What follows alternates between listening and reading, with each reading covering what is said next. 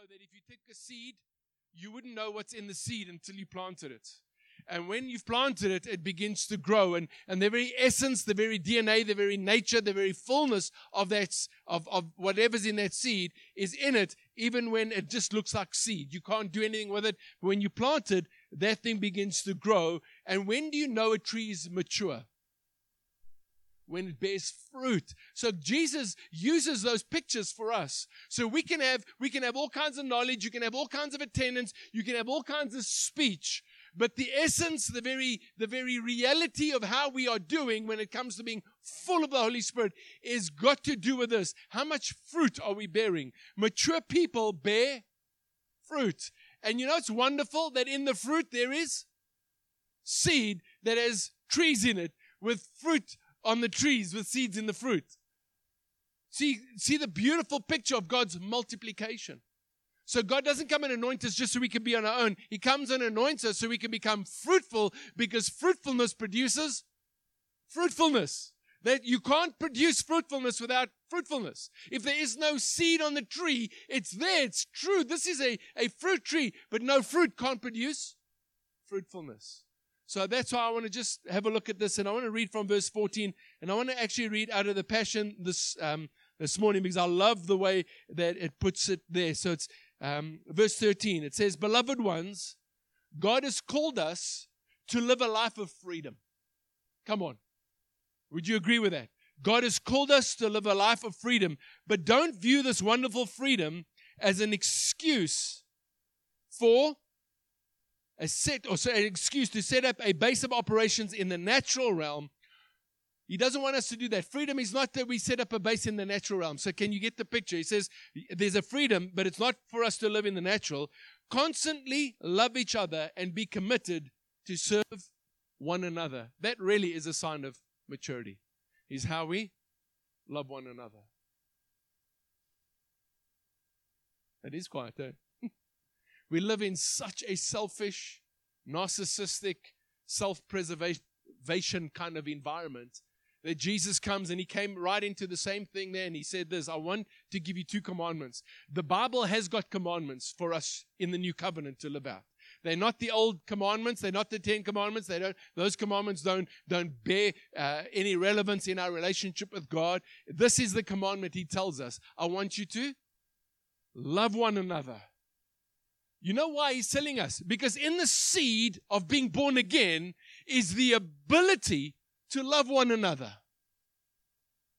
You see, God doesn't put into a seed, let's say it's an apple tree, He doesn't put into the apple seed uh, the inability to produce apples. That would be wrong. But He puts into the seed the ability for that seed to fall into the ground, to die, and then to produce a life that's going to grow up, and there's going to be then fruit that it's an apple tree by having apples on it. Yes. So our fruit as children of God, the fruit Bible speaks about is this, that we love one another. Man, that's hard. It's hard in an environment where people take advantage, people want to do all kinds of things, and there's all kinds of thieves and, and all and what do we do? The Bible says, I want you to love one another. It's maturity. He's not saying I want you to be abusive of one another, abusive where you take advantage of one another. Because love is not like that. See, some people hear that and then they think, well, I'll just get stuff. That's not love. Love's always sacrificial. It's not taking, it's giving, not always receiving. See, if we understand this, we start to grow up. So he says this for all the law can be summarized in one grand statement demonstrate love to your neighbor, even as you care and love yourself. But if you continue to criticize and come against each other over minor issues, you're acting like wild beasts trying to destroy one another. Let me emphasize this. As you healed, here's the key for me this morning. Let me emphasize this. As you healed, say healed.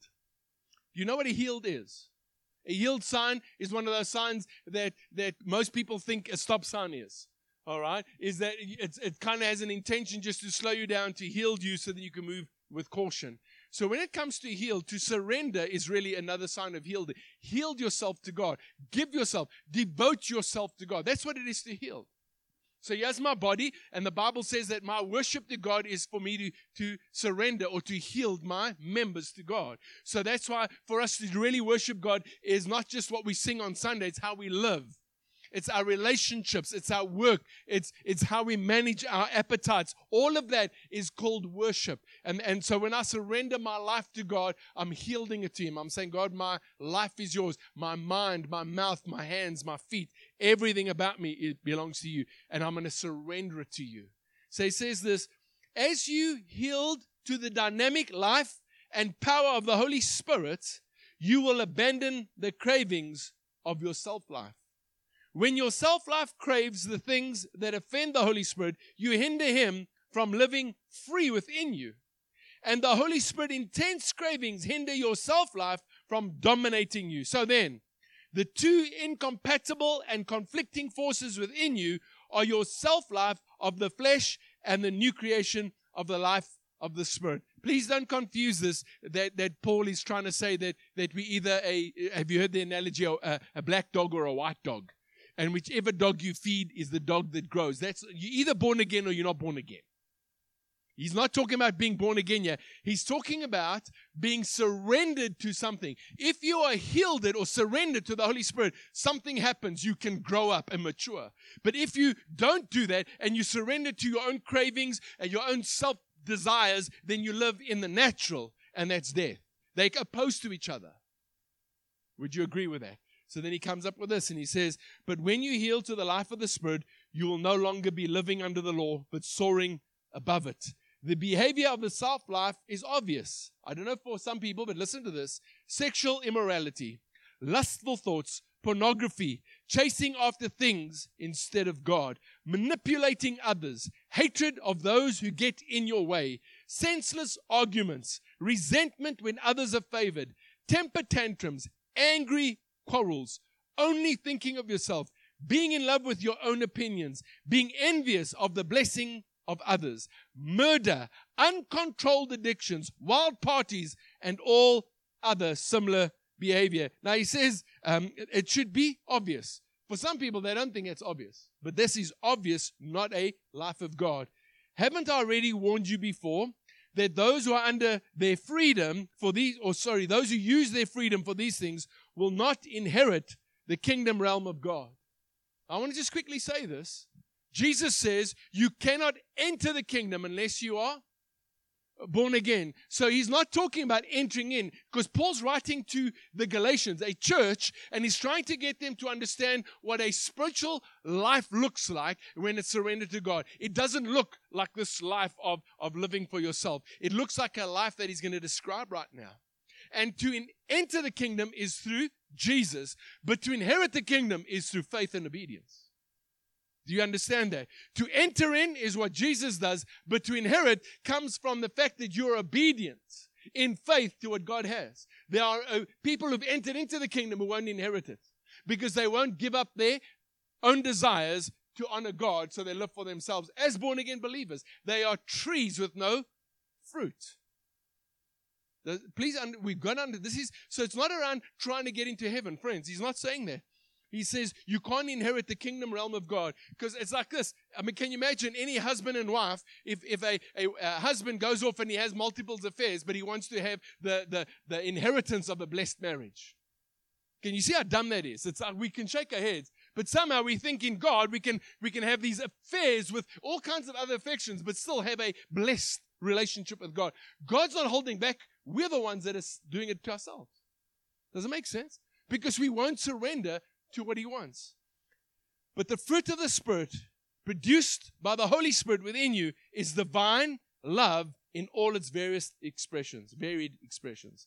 Joy that overflows, peace that subdues, patience that endures, kindness in action, a life full of virtue, faith that prevails, gentleness of heart, and strength of spirit. Never set the law above these qualities, for they are meant to be limitless. Keep in mind that we who belong to Jesus Christ have already experienced crucifixion. What were we crucified? When we, when we were co crucified with Christ, it was our old life, our old nature. It was the sinful nature was crucified with Christ. Am I right? That's what we were, we identify with that.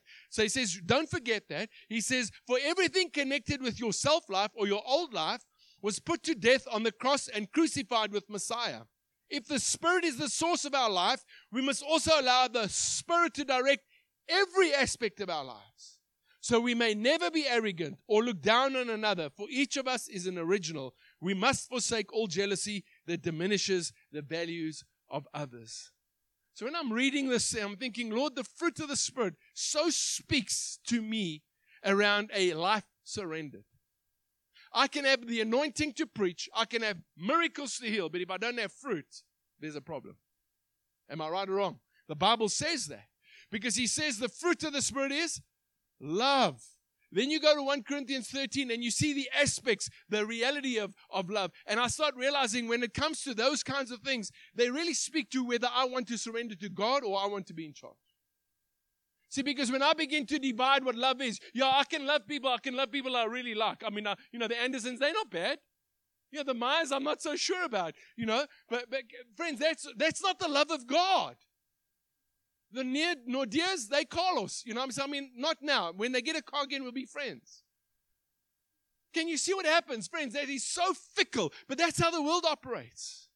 When you're in Christ and you realize you're born again of spiritual power, spiritual seed, something of that life, the Bible says, when you heal to it, that life begins to grow and that life produces fruit in you love, joy, peace faithfulness, gentleness, self control, long suffering, kindness.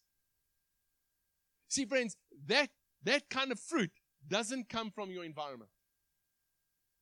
See, some of us, well, should, you know, I'm, i know I'm to I'm gonna be a lot happier when I'm in a new relationship. I'm to be a lot happier when I'm in a new job.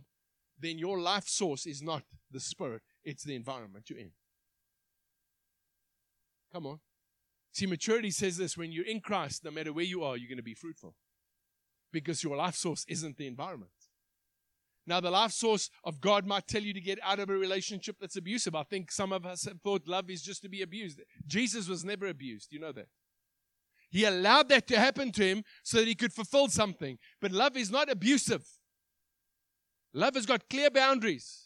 Jesus comes and he says, Come follow me. He doesn't make you, well, if you don't follow me, you're going to hell. You know that. Hmm?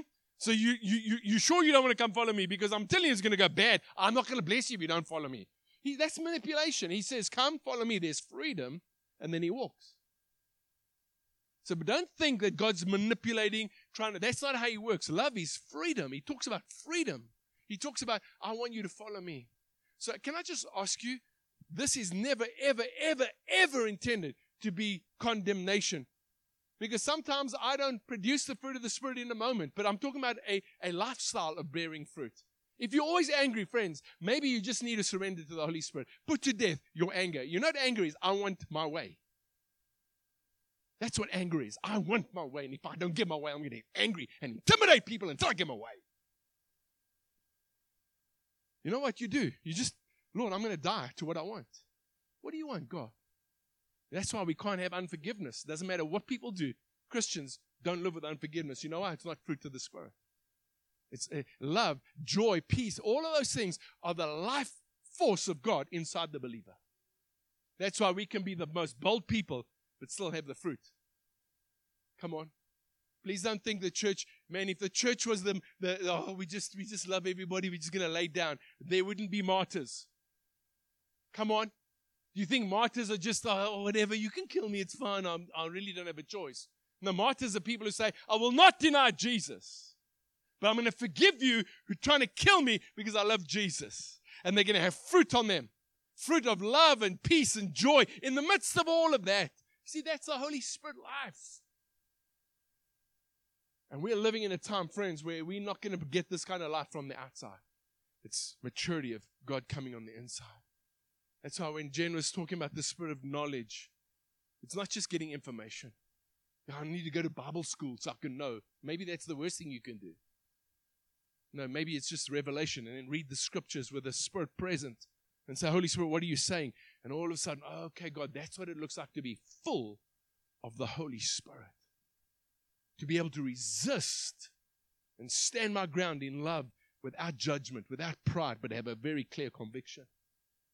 See, love is not wishy washy. Love isn't a whatever.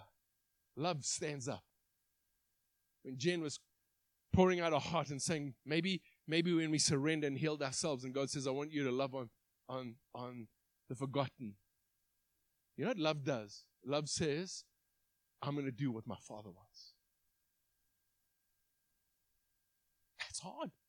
I don't really want to do that. I want to inconvenience myself if I'm real honest with you today. I don't want to be inconvenienced. I don't want stuff that's going to cost me anything. I just, I just want to be blessed without doing anything. And God says, You're not son, that's fine, but you're going to stay immature and you're not going to have fruit that's going to produce life. But if you want to look like me, then you're going to have to step into that. And that's a faith to say, God, if I do that, life's going to flow. If I do that, you're going to be glorified. If I do that, you're going to take the seed of the fruit of my life of surrender and produce other fruit. That's what God's asking for us this morning. So, Father, this morning, Lord, I know that we, we, we're never condemned by you. That's never what you do. In the new covenant, Lord, there is no condemnation for those who are in Christ, but you are calling us to be mature. And Lord, we're crying out this morning, Spirit, with the Holy Spirit, come, come, Jesus, come quickly. And yet, Lord, we somehow think you're coming for some little kindergarten bride who's going to be so distracted, so living for herself. And actually, fact, Lord, the bride that is described is a bride that's longing, yearning, desiring the bridegroom with everything within her. Lord, everything changes when we realize we're going to see you one day. Everything changes. Lord, there's no more longings of the heart for anything else because there is only one desire, and that is for you, Jesus. No bride, no bride, Lord, who's passionate in love with a bridegroom, Lord, still is distracted in her heart. Everything in her heart is around the, the, the marriage day about seeing her bridegroom. And I want to say thank you, Jesus, that we're not alone, that we have Holy Spirit.